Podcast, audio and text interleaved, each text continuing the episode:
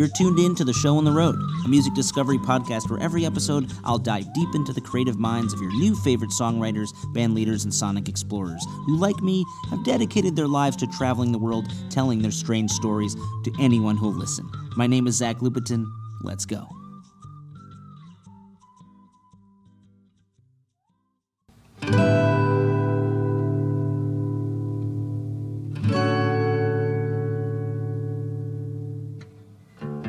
This week on the show, I bring you a cross freeway conversation I had with the leader of a daring electro roots outfit born and raised in the San Fernando Valley of LA, Run River North.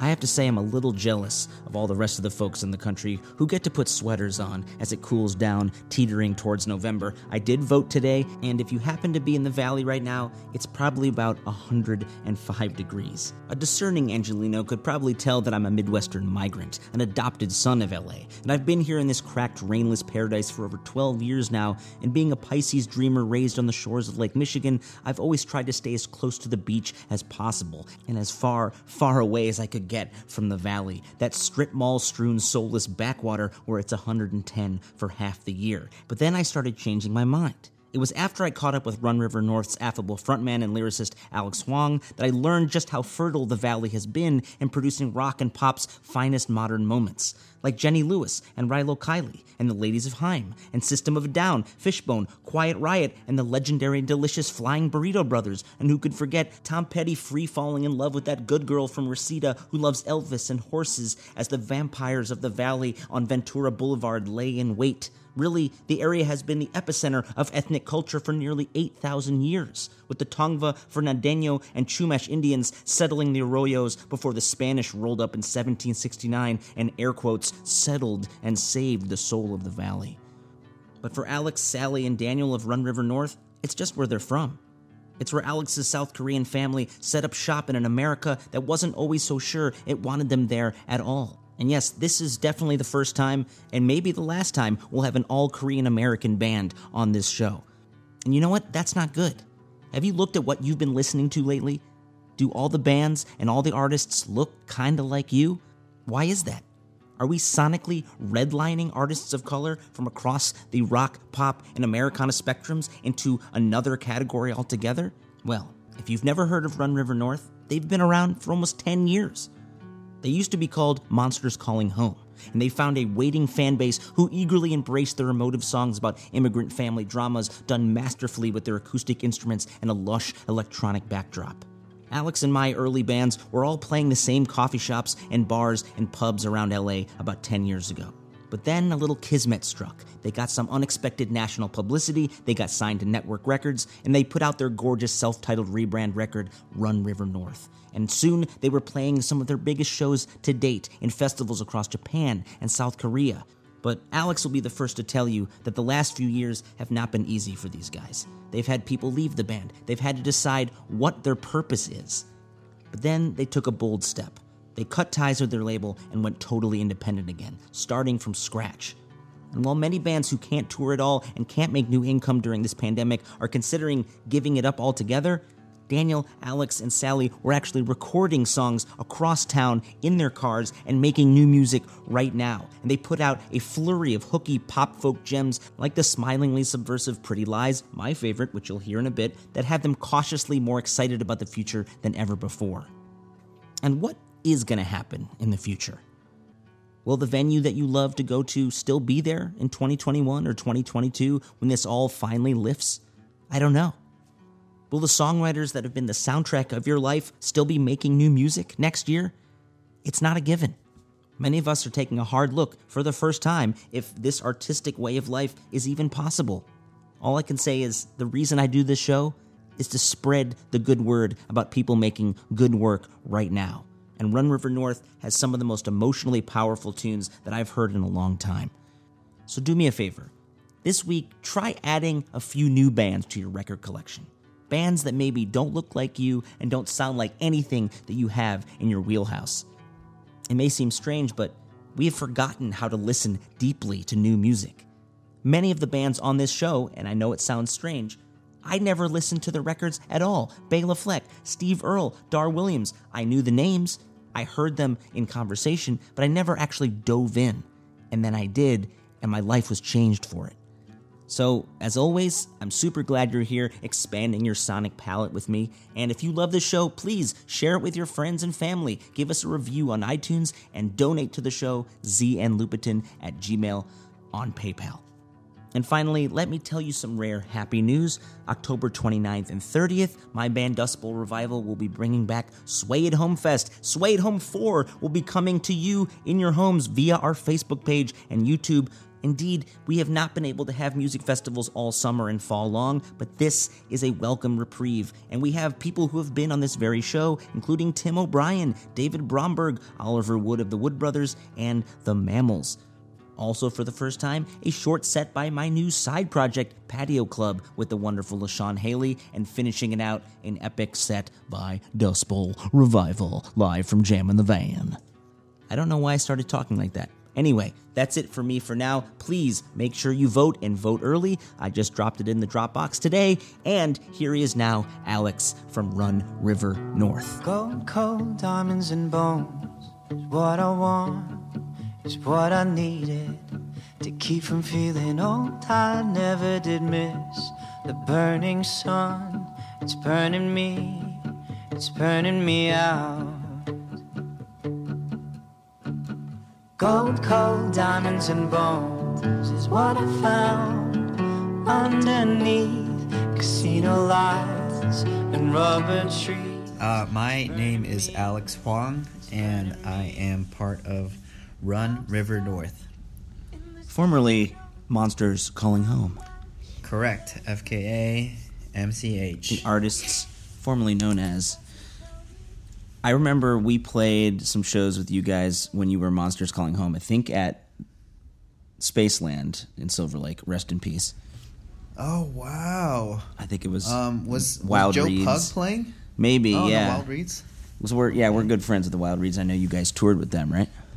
Yeah, yeah. I tried to get on their tour um, last year two years ago, um, uh, but yeah, we. I remember they opened for us. Yeah, way back when.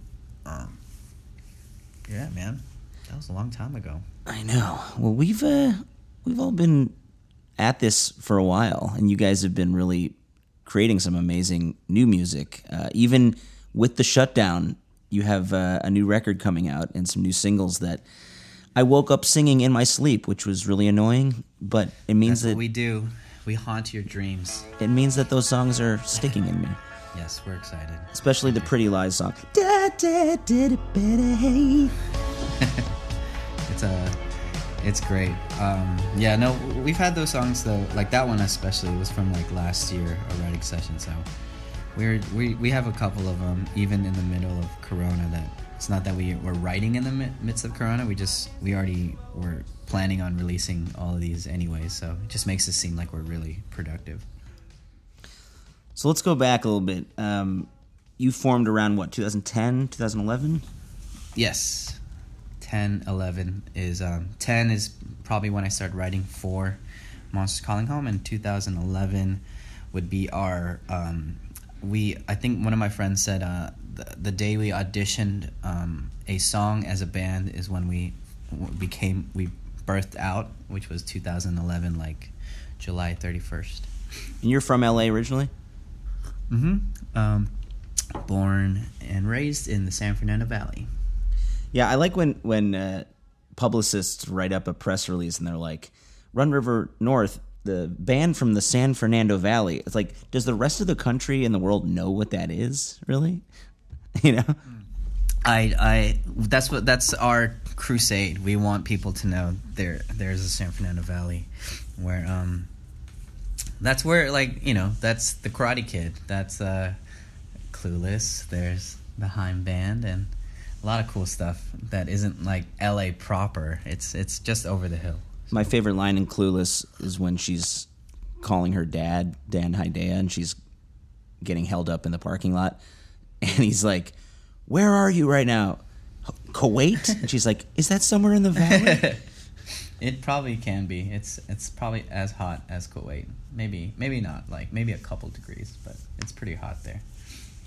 Where in the valley specifically did you grow up? Uh, Granada Hills, Northridge, um, right in the epicenter of the 94 earthquake.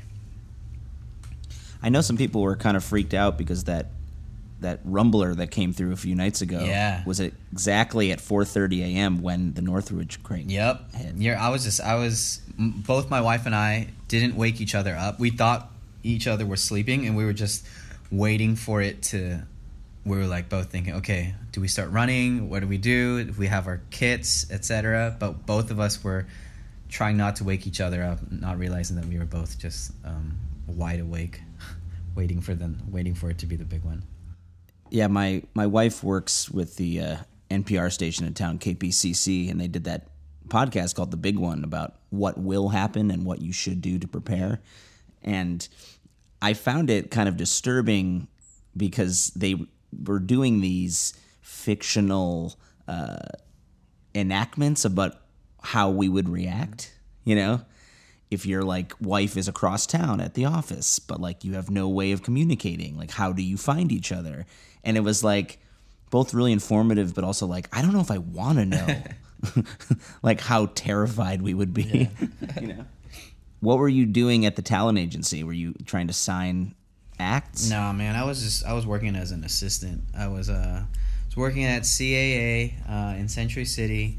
Started as Death like Star. a yeah, the beautiful shiny ass Death Star. Um, the just I, I worked as a I started as a summer intern, um, my junior year I think or no no, I don't remember. Somewhere somewhere in college, and then I got hired as like an internal floater, which is like their version of temps and then uh, worked in different departments and ended up landing in comedy touring uh, to have my first boss pam clear and then i stayed around on that same floor which is music touring as well and got to work with um, carol kinzel um, and she's like this like just legendary to, uh, agent who um, anytime uh, paul Tollett from uh, Coachella needs acts, like Paul will call Carol, and so I'd be on those calls, and it'd be so, it'd just be so fun just to hear him be like, Carol, I need Radiohead, please, and Carol would just be like, oh, I'll ask him, and blah blah blah, and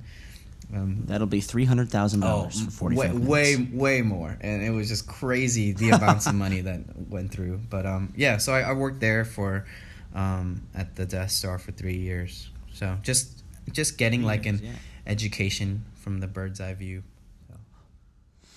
I think it is a good thing for musicians and artists in general to be on the other side of it in some form because you can kind of empathize but also uh, you know know what to steer clear of when you're really trying to really launch your own small business because that's what we do really Yeah. as musicians we have little businesses that are uh, selling these songs and stories that we create Oh, yeah. and um, you know i remember working for uh, scott rudin this big Oh yeah, producer yeah, yeah. in My friend, York. my friend used to work for him. Dude. and you know everyone said how much of a holy terror he was and uh, but he the guy made amazing work you know on broadway and in hollywood and i wanted to see how that would work Yeah. as someone who thought it was i was going to be a screenwriter and a playwright um, and it was both informative and disheartening because i saw that so much of the work came down to these overexhausted interns and these temps like you weeding through thousands of scripts and book proposals and articles trying to find what would be the next Juno or the next you know um, indie flick that would make 400 million dollars. Yeah. and you guys you know have had a journey where you got onto Nettwerk you know a, a really respected label and then chose to break free of that situation.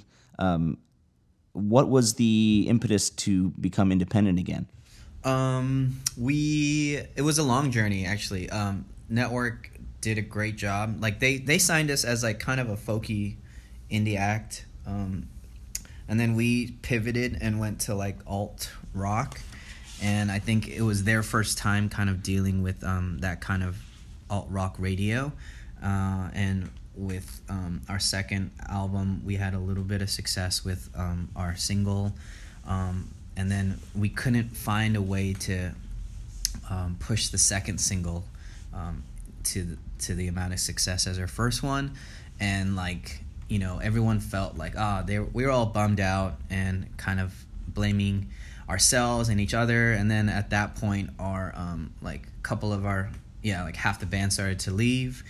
And as we were kind of moving in and you know continuing to evolve i think like um, we were just trying to figure out like how to market ourselves and then Nettwerk was just kind of you know waiting for us to figure that out on our on our end. And then by the time we kind of came out of our um, cocoon um, we thought like you know i think we kind of know what we want and um, it didn't seem like um, uh, the the label could kind of um, kind of think more creatively or, or, or push us in the ways that we wanted to be pushed. Um, they were always fans and they're super supportive and like you know we all ended on a you know a tearful like happy note but it was just like we wanted to just um, kind of own our own stuff and you know if things didn't go right then it would be on us and we you know it wouldn't we wouldn't have anyone else to blame but ourselves so it felt like we just wanted to be really independent and responsible for you know the success of our band rather than like just waiting around for the radio campaign to like you know fizzle out and be like oh okay you know what? It didn't work out. Let's just try it again. Is mr brightside the the single that started taking off at first? Um no that one i wish we kept it because that's the one that like hopefully that's like paying off of paying off our our um, debt to um, Nettwerk but no, that one was just like a. It was a random.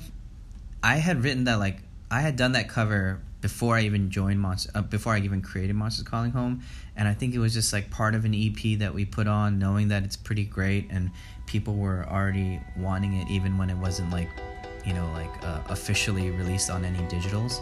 Um, but it was Run or Hide that kind of got going. Lying in the dark with your shadow, shadow hanging over me, shaking the ground.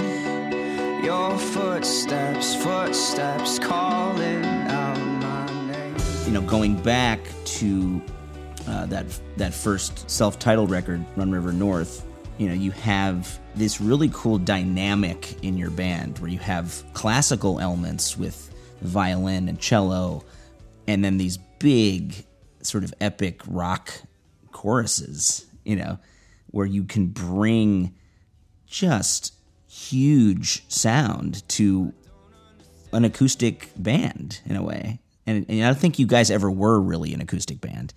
Yeah, yeah. Just of the times, like I think hearing um, uh, Arcade Fire and Fleet Foxes and Mumford and um, bands just like kind of make huge noise, uh, even with you know, and just realizing how like big it sounds when you harmonize and you just have everybody singing. Um, yeah, I think we were able to really capitalize on that, or just be inspired by that at the time. They're walking heavy to the beat of a broken drum. Digging for worth in a land under a foreign sun. Their children call bitter words of a strange tongue. Hearts down, they're walking heavy till the dying's done. Oh, oh, oh. oh, oh. Yeah, I mean that opening track, "Monsters Calling Home," it's almost like your calling card, telling people yes. like, "Okay, this is sort of where we come from," yeah. and hey, you guys uh, are unique in the sense that you've always had an all Korean American band, um, mm-hmm. and you spoke about. Uh, how that idea of monsters calling home is sort of paying homage to your your parents who came from South Korea and um, how they had to work their way into American society. And I'd like to hear a little about your your folks and how you know your music coincides with your relationship with uh, you know having a Korean American band. Yeah, I think um, like a lot of immigrants families, whether it is from you know Korea or elsewhere, it's like they they know that America has a lot of opportunity and they give up on um, you know their own cult like you know they they leave their own culture behind and come here and um, have to learn an entire language. Um, my dad had a degree in like statistics that didn't like translate, so he had to, you know, um, find small businesses to start up, starting from like liquor stores or, you know, my friends' dads had like dry cleaners, and then my dad had like a shoe store. My mom, you know, yeah, again, like not knowing the language, like try to be a dental assistant, um, and then just housewife and as they're doing that, we're growing up completely American, going to um, elementary schools where kids are telling us that, oh yeah, I'm gonna go camping with my dad, or you know, I've got Lunchables and etc. And then we've got this like these weird Korean foods that like black seaweed and like all the stuff now that like is all in the rage like but yeah. back then like kimchi was just like what the fuck is that? And then yeah. you know um wanting for me it was like yeah my my parents were too busy loving us by working their asses off to just you know provide for us that I was like why don't you play with me dad? Or why don't we go camping? Or why don't you say I love you? You know? Um, and all that. And then I think at a certain point you know I was lucky to realize it early on but like that was their love language to just work and sacrifice their entire dreams just mm. to make us um, have the opportunity to dream. And obviously, they're like, you know, get the most stable, richest jobs you can. Um, like, you know, be a doctor, be a lawyer, be an accountant. Um, and I think be a rock and roll musician. Yeah, right. And so when I said like be a rock and roll, I'm gonna do a band. I wasn't. I knew like the circumstances. I I told them because I had like I had gotten a, full tuition scholarship to a private co- college and so I didn't have any debt and I wasn't like you know incurring anything to my parents and I was like I've been working I've been saving I can let me just I negotiated like I'll do this for a year mm.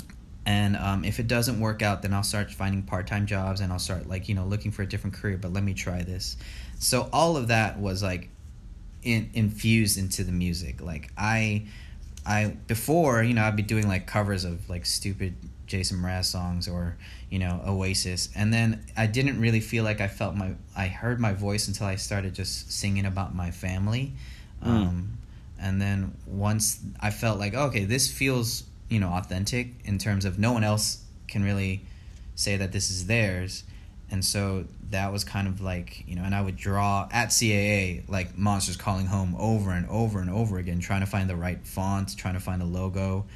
Um, and uh, I think yeah, that's that's, it. and I think it was like um, to kind of coincide. There was this year where I kind of took a break from playing music, um, and I just like focused on you know working at CAA and then being like a um, youth teacher at my church and just kind of keeping my mouth shut. And in that year, like everyone's immigrant parents' skeletons started coming out of their closets, and like they kept telling me about it, and I kept hearing mm. these stories of like, oh, you know, yeah, my dad had an affair, had a whole entire family in Korea, or like, you know, yeah, my dad used to be an alcoholic and blah blah blah, but you know, you just have to bear with it. And there was this like, there's this thing in Korean, I think male culture um, that you just kind of like bear your shame and you hold mm. it in and you don't talk about it because someone else probably has it worse than you and it's not you know worth bringing up like that and destroying your family's reputation.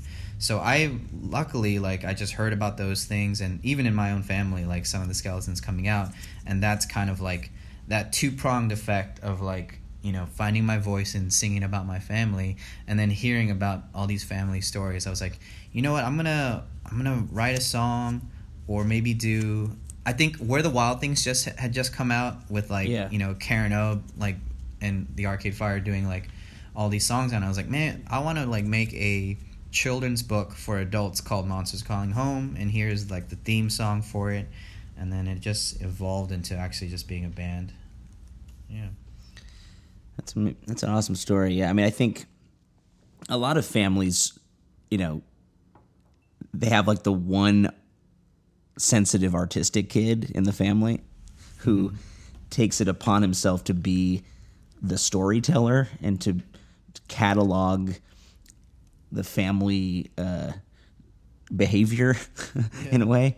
And it's always amazing to me where when I look at my own family, it's like nobody really almost cares about the history or wants to know Yeah, about it. Yeah, yeah.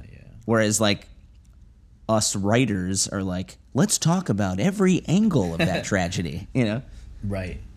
Actually, yeah, that's very true. Like sometimes, like yeah, some things are better left unsaid, but some things are just remarkable when you bring it up and uproot things. But I think I feel like it's it the intention or the end result has to be not that you want to like put it on display and like you know like it's a museum of bones or like of tragedy but i really do think the end game of like you know trying to dig up all these stories is actually just to replant them and then realize that those are just the bones of things and and and the and I think that just singing about the the the shit that happened isn't necessarily the end game. It's really like learning how to just put it back in and actually like you know have maybe a proper burial or proper memorial service and then realizing the fruit that comes out of when you let it go and you you know that's that's really the good stuff. So i think after our first album like i had to stop talking about my daddy issues. Like i needed to like kind of evolve and grow or else like yeah it's a great note to sing and everybody every every generation will probably relate to but like you your my, me myself i wouldn't like grow as a person and i would just be a stunted crybaby um, talking about the same issues over and over and like reliving you know a very real moment but like you know like that's not the i don't know. I think yeah it, it's it should be an ongoing process an evolving process rather than just like yeah just looking for the bones to dig up and be like look at how shitty things were and let me try to rhyme you know i don't know Yeah. so Do your folks come to your shows? yeah, yeah, yeah. They come when they can. Um, but they're really old. Like my parents had me pretty late, and me and my brother, um, and my mom has uh, fought through cancer, and so they're just like, uh, if I can't sit down and if I can't leave early, Yeah. I'm definitely. I don't. I don't invite them to everything. I whenever I whenever it's like a nice one, like um, we played at the Fonda, which was amazing, and we played by open. We we opened for the band Joseph, and I was like, yes, this one I could. I I should bring my parents to, but like. If I'm playing at like the bootleg or like you know something, Yeah. something a little bit more uh uh just Past 11 room only. PM. Yeah, yeah. I'm just like, no, you don't. You definitely don't have to come. So it's fine. You guys played a festival in South Korea, right? The uh, Yeah, Pentaport um, down in Incheon, and um, yeah, it was that. It was like a two combo. That one and our biggest one ever was um, Summer Sonic over in Tokyo and Osaka. what was that like? Uh, incredible, unbelievable. Definitely, probably, yeah, the highlight for us as a band in terms of um, culturally speaking, and also just as a band. Like that was our biggest. Those were our biggest three shows. Um, so yeah, and but it was also like it was also bittersweet because like we went to Korea around the same time. Um, my my mom was in Korea getting uh, surgery and chemo done, as well as my I was like just married and you know uh, we had gotten on our honeymoon and then my wife came over to join us in Korea and Japan, and like right before our first show in Japan, like we had one of the biggest fights in our in our lives. Oh wow. Uh, so it was a mixed bag, but we all yeah, it was incredible. Like we got to play um, a couple different shows in Korea, um, and yeah, it was. I definitely we were trying to go back there um, earlier this year, but um, yeah, it was it was incredible. Just just like seeing people liking our songs, and we're like we're from there, but it's it's definitely our parents' country, and even our parents like my parents haven't gone back in like thirty years, so it's not even their country either. So like we're coming back, and there is this like um there is this thing where like second like you know first or second generation Korean Americans when they go back, like a lot of them have like a pretty shitty attitude and like, oh yeah, we're American, we're so cool, and then the Koreans there are just like, um, we're we're really great without you. You you know you don't even speak well, and you you talk like you're a third grader. So what are you doing? So like it's definitely like it's great when they do acknowledge um, you know our music and it was it was a really fun time so i yeah it was great it was great so let's keep going. So you then release. Uh, so you do the, the self-titled release with Nettwerk Run Mm-hmm. River North, and you know you're still kind of getting your name out there.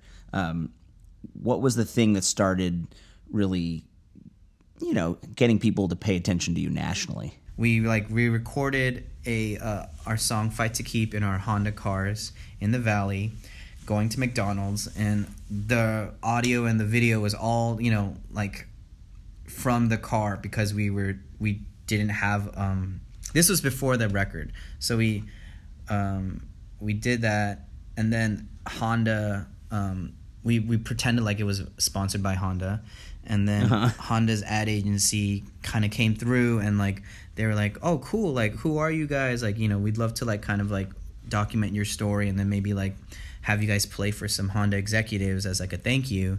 And we were like that's cool. And then they they we thought definitely something was up just because the year before they had given um, this guy who had driven a million miles on his Honda they gave him a new car. So I was like dude it'd Yeah. be great if they gave us like a, a touring touring Honda van or something. So we go to this hotel where they say like Honda execs are gonna be there. We're playing the sound check and then they stop us and they're like you know there isn't a there really isn't a um, thing going on. And we're like in our heads we're like this is it this is it. And then they go but instead of a show here you're actually going to go play on jimmy kimmel live and you're going to play um, right across the street in a, in a couple hours. So that was like like it was like really surreal where we just didn't expect it. We didn't have time to kind of like soak it in and we went over you know next door. It was a, an incredible green room. Like we got to meet guillermo and then we played on you know national tv and then they were like this is going to air next week so you got to keep quiet. So like for one week we're like oh my god we're so badass. We're like going to be on national tv we'll get all these record labels to come and sign us. Because we had like been invited by like atlantic and warner to kind of have dinner and we're like okay we'll we'll get these you know it's to be great. Um, and then all the major labels kind of just like ghosted us. And then Nettwerk was like we're still here. We love you guys. And then we had a great meeting with them. And so that's how we signed. So that was that was kind of our big break prior to like our release of the run river north album. So it was like getting on kimmel and then releasing an album getting a couple of you know kind of good looks and then going on on tour. That was kind of our first um like how we kept going. But then right in the middle of or like right at the end of our first like headlining tour i i i really did not like daniel in the band who's still in it ironically and i, I wanted to kick him out and i i hated him. I just didn't like him as a person. And uh we had to like go through some like uh what is it called when um a facilitator? Mediation? yeah mediation. Um my pastor had to mediate a discussion with us and i was like yeah. And then we kind of pulled through all of that and um that was our first leg of of run river north i guess yeah. And you guys have had some lineup changes, and now you know the three piece that makes up the core of the band is you, Daniel, and Sally Kang, right? mm-hmm. Correct. Yeah. I mean, look, your differences with Daniel aside, sometimes that friction does create amazing shit. That's the, that's like the the annoying thing about creative people. Um, I had a similar situation with another Daniel, uh, who was in our band for many years, and we wrote really cool stuff together. Like not a lot, but like the two or three songs we would write every like year Yeah. were like the highlights of the album. Nice. every time. yeah And the problem with working with him uh, is that we're both so kind of hard headed about like how things should sound or Yeah. like which which direction this song should go in. Yeah. That um, it's hard to not fight for your ideas at every point. Yeah, and yeah. a lot of times that's not very fun to work No, like that. Definitely. You know, how are you guys able to work through your differences? Um, we have gone through a lot. I mean, I think because even the other three, like they, everyone was in our band, it was like a co-owner. Like everybody was equal owners of the company. So I I had fought for that, and I wanted to make sure that was the case. And so, you know, some people are meant to be owners, and some people just like don't want to like put in all the effort. And so, um, through it all, I know that Daniel had always he worked his ass off and he knew because he came from like a finance background he knew like this what we were doing was like really special Right.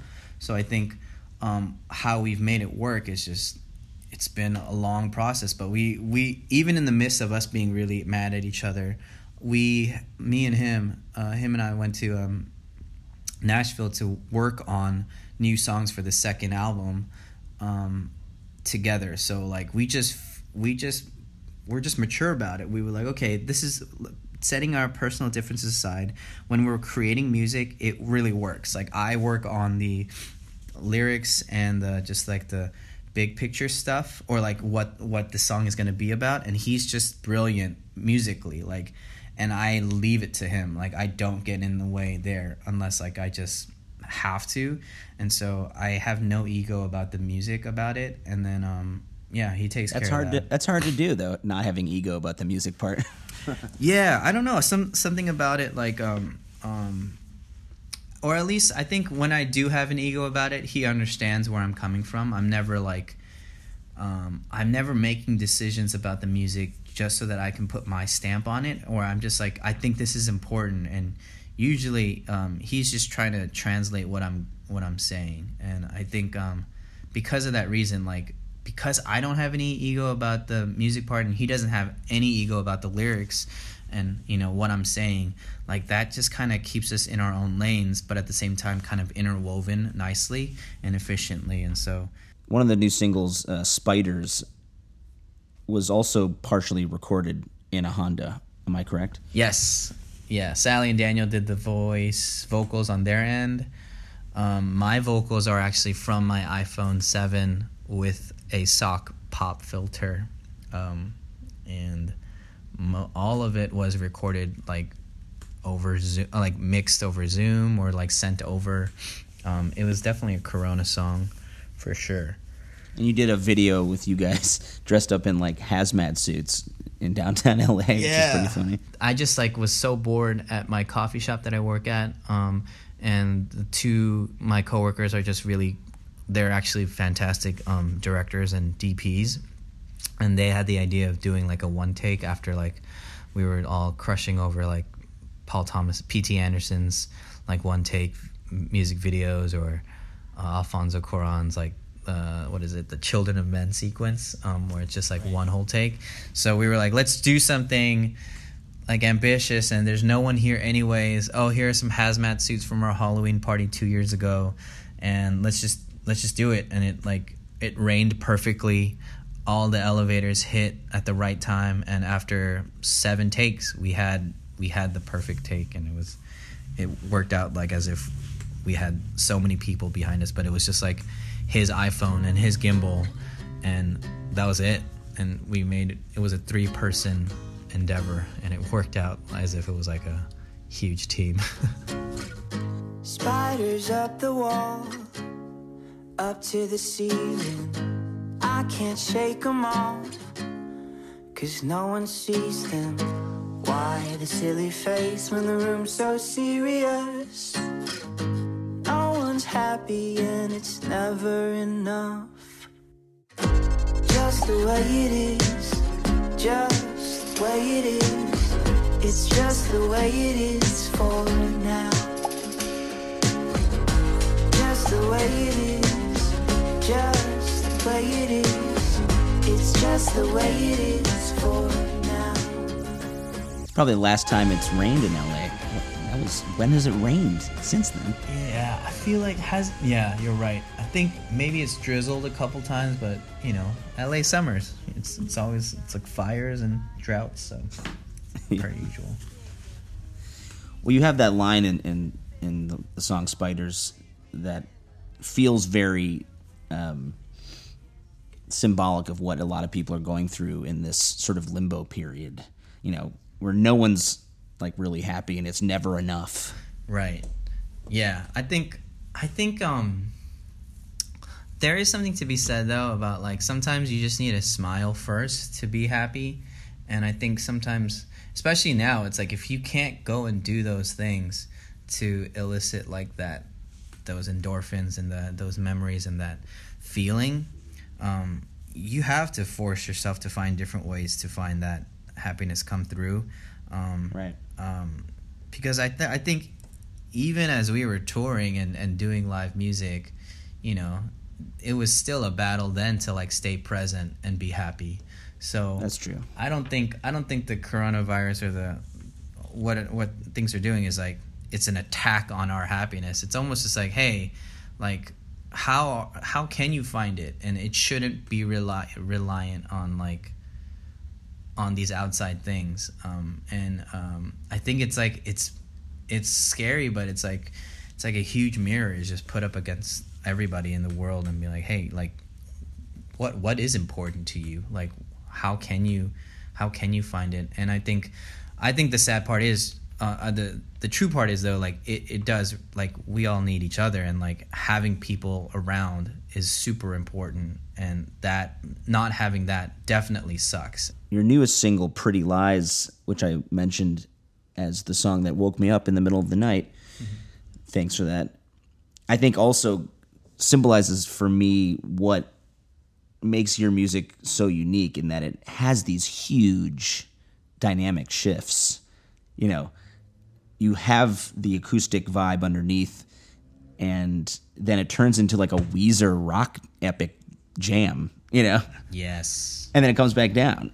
But Yeah. you're you're going for the hook, but you have this warm underbelly that doesn't make it like a slick, you know, yeah yeah yeah rock thing. yeah i think we were always like we're very aware of like okay this is what music sounds like right now this is what we're doing what do we want to do and i think we just got really lucky because like when we were writing with the guys uh, of sir sly like because we all like were on the same wavelength of like I love bass guitar or like I love an acoustic guitar when it's done this way. And then you're like, okay, I like rap too. Like what can we can we make it without being like super corny? And then we were like, yeah, if Sally sings, then then it's like just perfect. And I think things were just like in place and and just like naturally just coming through and and everyone in the room was just like why not? Like if we couldn't answer that question then you know we just went for it. And so it it felt like a really fun uh, song to make. And i think that really comes out with how like eclectic and weird it is. Yeah, because for two minutes it's not very heavy, and then it gets Yeah. real heavy. oh yeah. Yeah yeah. It's that's my favorite part Sick in a secret way, telling a pretty lie, ugliest way to die. I kill the story off. I got a new plan. Got talking who's there.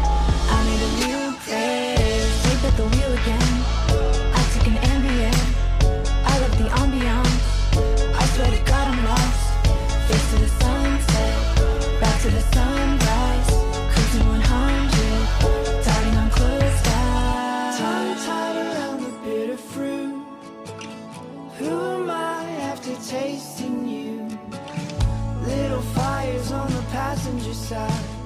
I could tell the truth or I could keep telling pretty lies. I could tell the truth or I could keep telling pretty lies. the reason I bring up Weezer, especially like Blue album era Weezer, is that mm-hmm. I felt like they would have these very intimate, almost acoustic jams, like "My Name Is Jonas," you know, and then halfway through the song, you're like, "Oh shit, let's get into the mosh pit right now." yeah yeah yeah yeah and it made it accessible to someone like me who really wasn't into like loud rock but all of a sudden i was like wait i've been gently pushed into the mosh pit and now i'm Yeah. in Yeah. and I like it. Yeah, yeah, yeah. I don't think I'm a big mosh pitter either, but um, I think yeah, yeah. I, I I think you're right. Like if you can kind of gently bring people in, and then you realize you're already in it, then you're like, oh man, I I like green eggs and ham, you know, and you're like, okay, cool. and when you say, you know, I don't want to keep telling pretty lies to you, who do you feel like you're talking to in that song? Um, for me, yeah, I feel I feel like all the time. I think the most in every song, if I the, the lyrics that like I'm gonna sing, they usually start accusing somebody else. But if I can't tell it to myself, then I usually like ah this is bad. But when I when I find out that like I'm actually talking to myself, then I really believe it. So I think definitely it's like definitely the finger that I'm pointing is always pointing back at me. There's a podcast called Hidden Brain on NPR, which is great um, about people's behavior and psychological trends. And there was a, I think, a Canadian psychologist on there talking about how these studies show that when you're with other people, you behave in this like very best self version. When you're with your wife or your husband in the uh, silence of your home, you're you're not telling them anything, and you're not like really expressing yourself, and you're not um, sharing your knowledge. A lot of times, you're hiding that from the person that you should be sharing with most, which is kind of fascinating. I agree. Yeah, it's it's and and and especially now, like it's not just friends. Like you have internet uh, identities. You have all these avatars in different ways, and so you're just like you have so many ways to tell pretty lies, and so many ways for people to. Um, and I feel like yeah, that's that's all of social media and all of like what's going on. Randomly, I feel like Pretty Lies is way more of a Corona song than Spiders, where it, it just seems like we just don't care whether things are true. Um, we just care if it's like viral and it it it it, it aligns with the emotion of the day uh, that we have or the you know party line that we have and like oh shoot yeah this is it How has your relationship with your wife changed since the shutdown? we've we've been finding out. I, I think it's been great. I think it's been great for our marriage. Like just like you said like every night it's like hey there you are. Like okay. Yeah. um, so it's really shown us how to communicate um, you know yeah long term. And also it's kind of been showing us like sometimes we do need some space. And um, like for her like when we were going on on tour um, luck, weirdly enough she was she we got married and she got in our life when we were kind of going through a lot of our own band breakups. So we did tour but we weren't like so much on tour. Um, and I feel like she always misses me a lot, and she gets FOMO, and she thinks we're having so much fun, and I have to keep like sh- showing her like band life, tour life is like good for forty five minutes, like 24 23 hours of the day. It is like really like not glamorous, but she, you know, so like she would always miss me she would always like want to be around and then like now that we're around each other for so long we're both realizing how much how important it is to kind of like have our own time and, Yeah. and like you know hang out in whatever capacity with our own friends and allow that to like kind of like fuel us so that when we are together we don't get sick of each other so yeah There's a love song uh, for your uh, Monsters Calling Home Volume One through Two Sad Takes record. Um, the uh, the only one, which I love. Oh, yeah. this this back and forth, you know, sort of the male and the female perspective. Uh, in that you know that line, if you're gonna let me down, let me down easy, 'cause I'm Oh, barely yeah, yeah. hanging on. Don't make it last too long. Yeah. Um, just sort of the the beautiful pain of a love affair really captured so well there.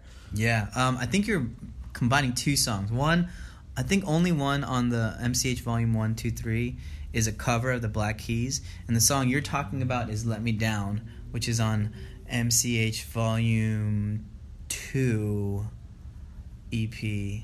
Uh, which that's an original song, and that one you're right. It I don't is- know why I wrote that, but yes, keep going. yeah. Uh, that one, that one we wrote with this guy named Derek Fuhrmann, um, and we had written a couple songs with him. He's just like great melody writer. Um, but we had written that, and then like when we went in to record it with um, our producer Miro Mackey, um, that day, like I think I'm I'm just giving you the. We don't fight all the time, but like Susan and I had a really big fight where it got so bad. Like I was in my car in the parking lot yelling at my phone, and she was at the apartment yelling at her phone, and I yelled so much it was like I played three shows. And then Yeah. so the next day I come in, I'm like, guys, I don't know if I can sing this. this sounds terrible.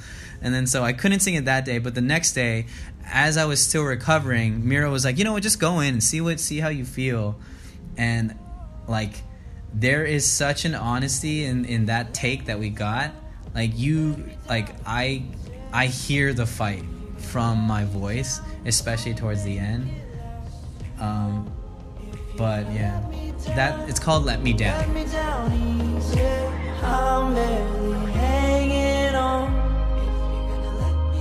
So don't make it last too long. I'm barely hanging on. So don't make it last too long.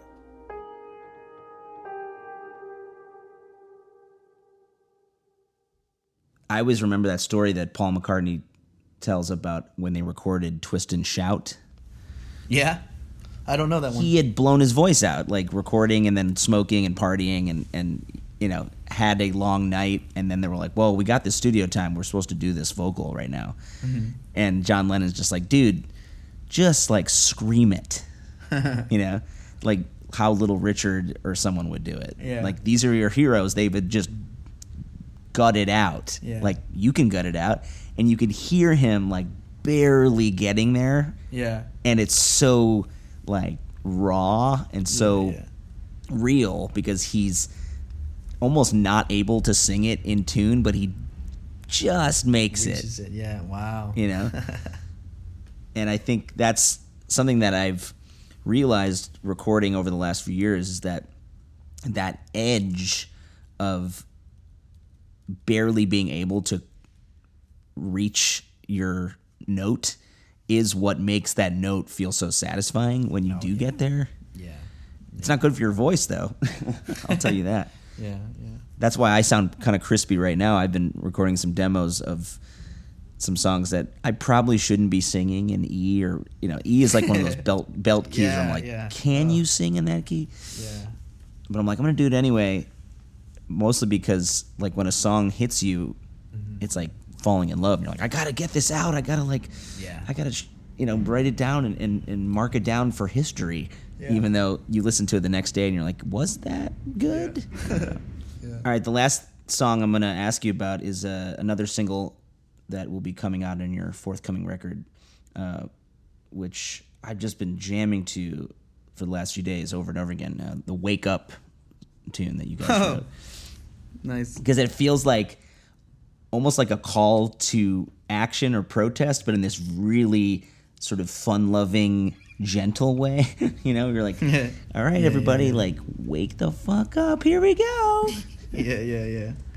I um that two things about that song. One, that made me realize I have a tendency to go to the major third on a lot of things. Like I really like the major It's your happy place. It's my happy place. Um, uh, and secondly, yeah, that one was. I remember falling in love with that one. That one was such a because like we had we had done the Sir Sly sessions and wrote Pretty Lies and another song, and we are like, this is great. We like everything else is. We don't have anything else to do. This is great. And then the next day we were um, scheduled to do another writing session, and I had no idea who this kid was. His name was Nick Anderson. He's from this um, kind of like a pop punk band called um, uh, the Wrecks, and um, we were like, all right, it's in the valley. We should try it anyways, but whatever.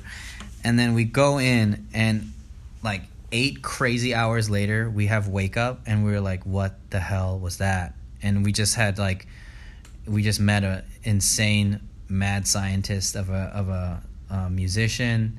Um, this guy was really off the wall and like um we got wake up out of that and it was like i just remember like we were playing it back as as we're like in eight like hour eight of the writing session and we're just like kicking and like we're like oh my god and then the the crowd's gonna do this and like holy shit and like i just remember everyone being so hyped off of that first day just recording it. Like we met that day and in eight hours we had wake up and so that was that was a good day Sunday morning back in my place. You can sleep late, I don't mind.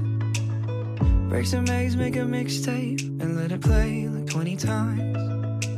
I ain't got no money, but I got lots of time. So let's spend a little, live a little, cause every day the sun will rise.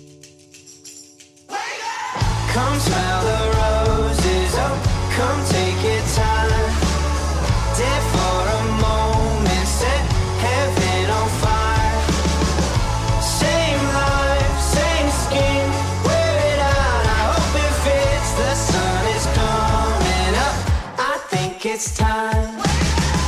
it's not a protest song per se, but I feel like it could be interpreted as one years from now, considering that it came to be in this time of yeah the woke mass, time yeah mass wokeness.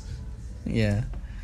Yeah, I don't. Yeah, I feel, man, I could, and I, I guess like, yeah, it would, it would, hopefully, and it, it, it does every time we sing it. Like everyone loves singing that part. Like we ain't got no money, but we got lots of time.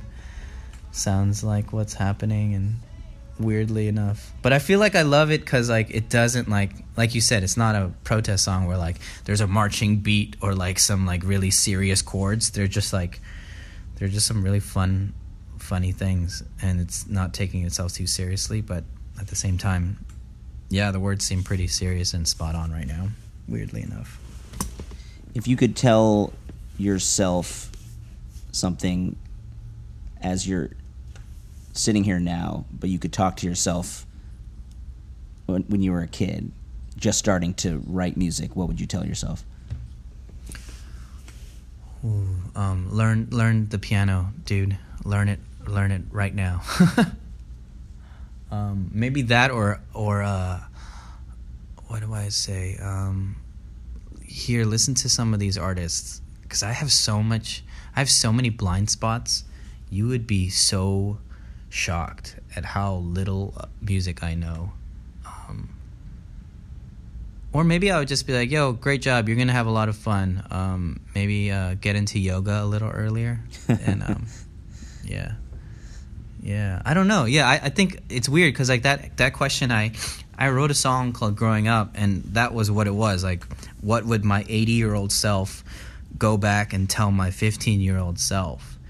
And I thought more so than like life lessons, I I was way more interested in the kid telling the 80 year old guy like yo back off. Like you're almost gonna die. Like i've got my whole life in front of me and i'm i'm gonna live like i there's no tomorrow. And that's something like i think that's the that's the beauty of youth where like you make decisions not realizing like some of the repercussions could be you know detrimental but like you you come out with like such like bombastic like courageous things and you do brave things not almost like fearlessness because you don't know what the outcome is going to be. So like it's in this weird space where I don't, I don't know if I want to prepare my 15 year old self like writing songs or yeah, I don't know. There's a fight to be won for the love you find at home. Work to be done before you rest your weary bones. I'm finding peace don't come to everyone I know. So I will love in this life till I finally have to go. Said I will love in this life till I finally have to go. It, it has been fun kind of seeing people um, cooking at home and, and learning their family recipes for the first time. Um, Yeah. I've been learning a lot of uh, home cooking techniques off of TikTok, which may be banned in the next month, but until then, um, Until then, I'm going to keep enjoying it. yeah. Is there something that you learned to cook from your folks?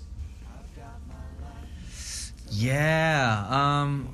Well, let's see. Um. My folks. Uh, my mom, up until like very recently, she's still like shower. Like both our moms would like just keep like preparing dishes for us to try. Um.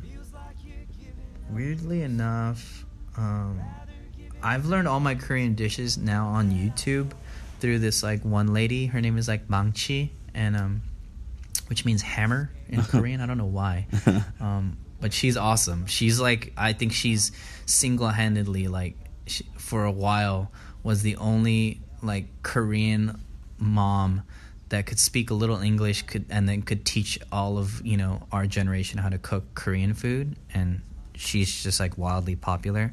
Um, but the dishes that I I've learned from my culture and my mom has helped me.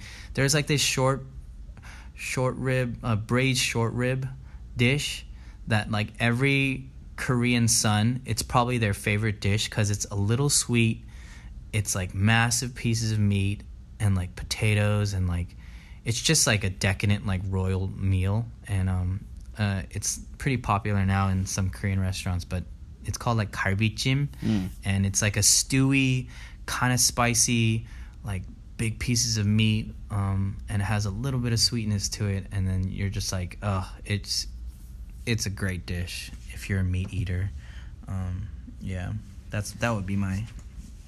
I've learned to make that, uh, and it's never as good as my mom's, but it's it's getting close.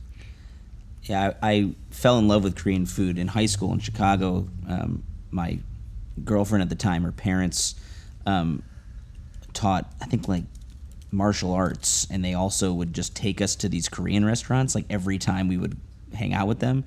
And he's and he spoke Korean for some reason. He's an older white guy. I'm not sure why, but um, and I just became obsessed with that flavor palette.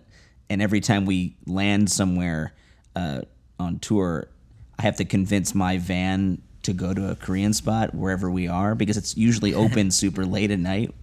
And uh, I definitely have converted as many people as possible to the wonders of Korean cookery. But I'm, you know, probably pretty bad at attempting it at home. But I've I've tried to do a few things. I I really dug Yeah. this uh, this Korean sesame egg recipe that I learned on TikTok, where you like Oh, marinate yeah. the egg, you know, the the soft boiled eggs overnight, and like this Yeah. sesame ginger paste. Yeah. and like oof, Yeah. so good. Dude yeah. When you that that kind of ses- that sesame oil in korea korean cuisine is like the truffle.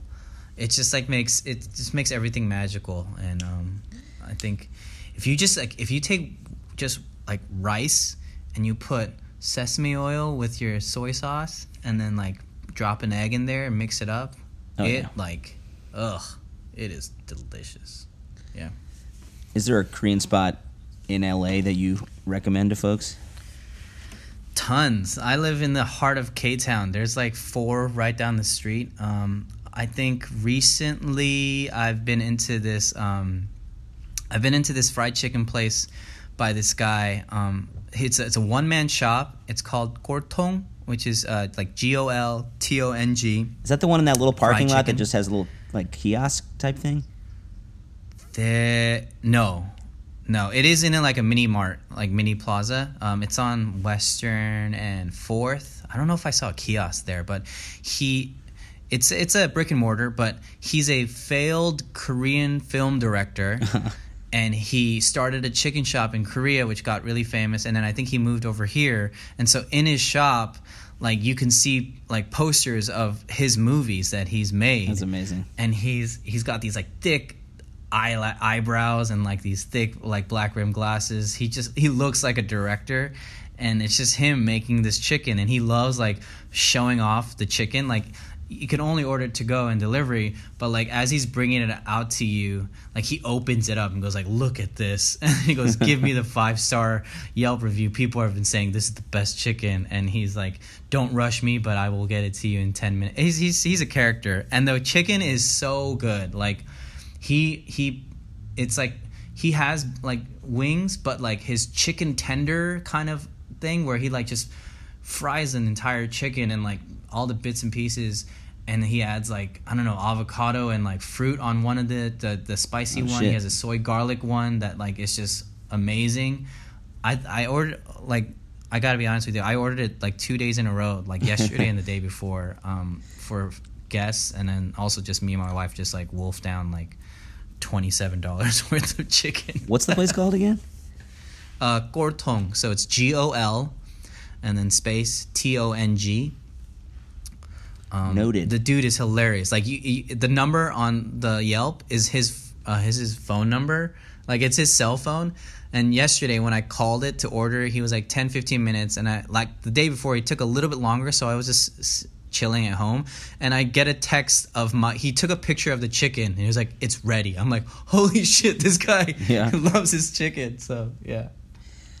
The reason I asked if it was in like a kiosk in a parking lot is my sister just moved to K Town as well, and she's a vegetarian, but Oh. she's been walking by this place for like months during quarantine with her dog, and she's like, you know what, fuck it, I'm getting this fried chicken sandwich. She sends me this picture. She's like, "Yeah, I'm in a weird mood today, having a fried chicken sandwich, and it's fucking worth it." Wow, I wonder because I know there's Dave's Hot Chicken, like two places in K Town.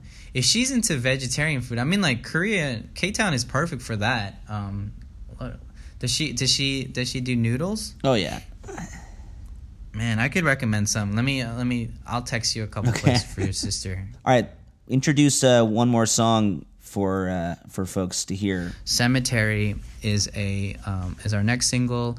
It's it's acoustic guitar with a, a little bit of synth, and it's very romantic. And it's um it's about it's about the first like official date that my wife and I had when we were dating, where I wanted to take her to this cemetery because I really I like certain cemeteries um, that like are really calm and peaceful, and I feel like I get to like like be face to face with death in a way that isn't creepy.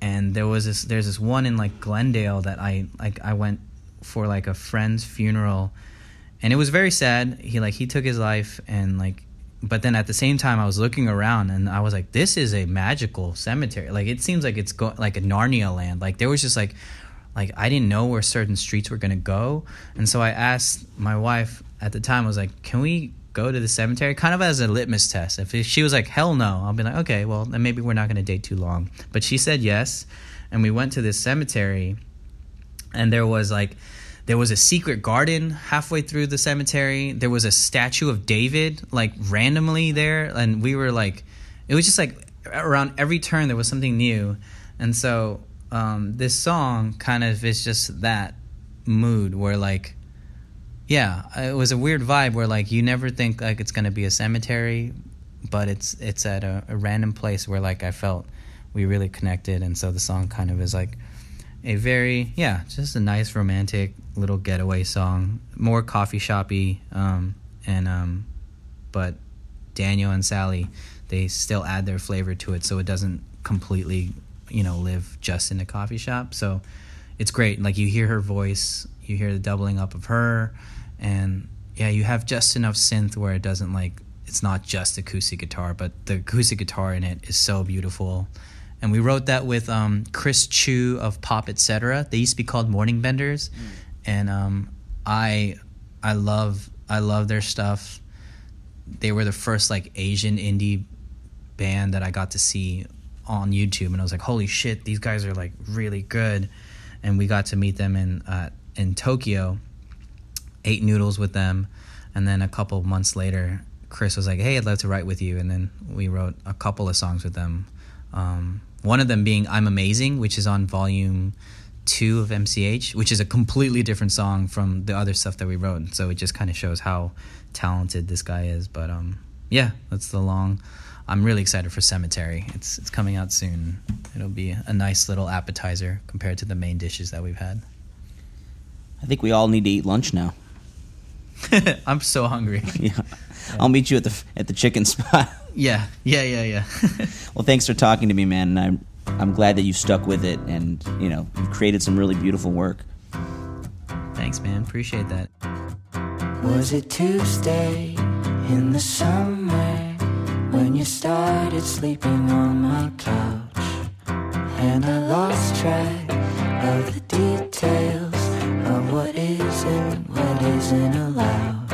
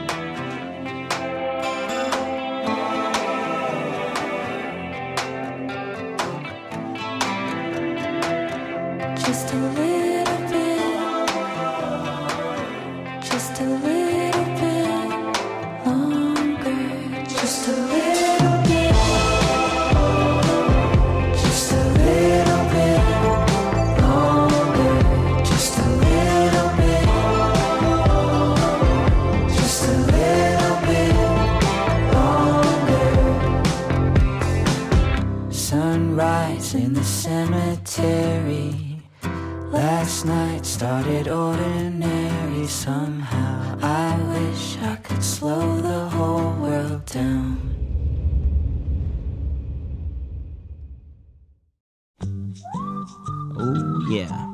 That was Cemetery by Run River North, and that will be on the newest record coming in late January. It will be called Creatures in Your Head. I don't think they've even shared that with the world yet, so you know it here first. You can go to their website, runrivernorth.com, to find their new music, including this Friday, a new single called One for Me. Honestly, I am both intimidated and jealous by the amount of good new music Run River North is putting out during this shutdown. And speaking of new music, my band Dust Bowl Revival put out a new song called Beside You. It is also on our purple vinyl. That is a great way to support a band that you love when they cannot tour and come and see you. Go to dustbowlrevival.com for more. And if you miss going to music festivals and seeing groups from all over the world convene in one place, never fear. Dust Bowl Revival's Sway at Home Fest is back October 29th and 30th. I'm announcing it right here, and the lineup is being revealed this week, including people who've been on this show like David Bromberg, Tim O'Brien, and the Mammals, and folks I'm really excited to see like blues legend Guy Davis. All you have to do is go to our Facebook or our YouTube, October 29th and 30th. We'll see you there. Big thanks to the Bluegrass Situation for flinging our podcast into the universe where you all can hear it. And if you like this podcast, support their other podcasts like Beth Behrs' Harmonics, where this week she talks to Mary Gauthier, who is on our Sway at Home Fest 3 in July. As always, if you want to be a friend, please leave us a kind review on iTunes, share this show with your friends and family, and you can donate to us, znlupitin at gmail.com on PayPal. Big thanks to Sean Erno for sending a donation this week. That's it. Enough for me. I'm signing off. Please, please, please vote. We can do this together if we all try a little bit harder, and I'll see you next week on the trail.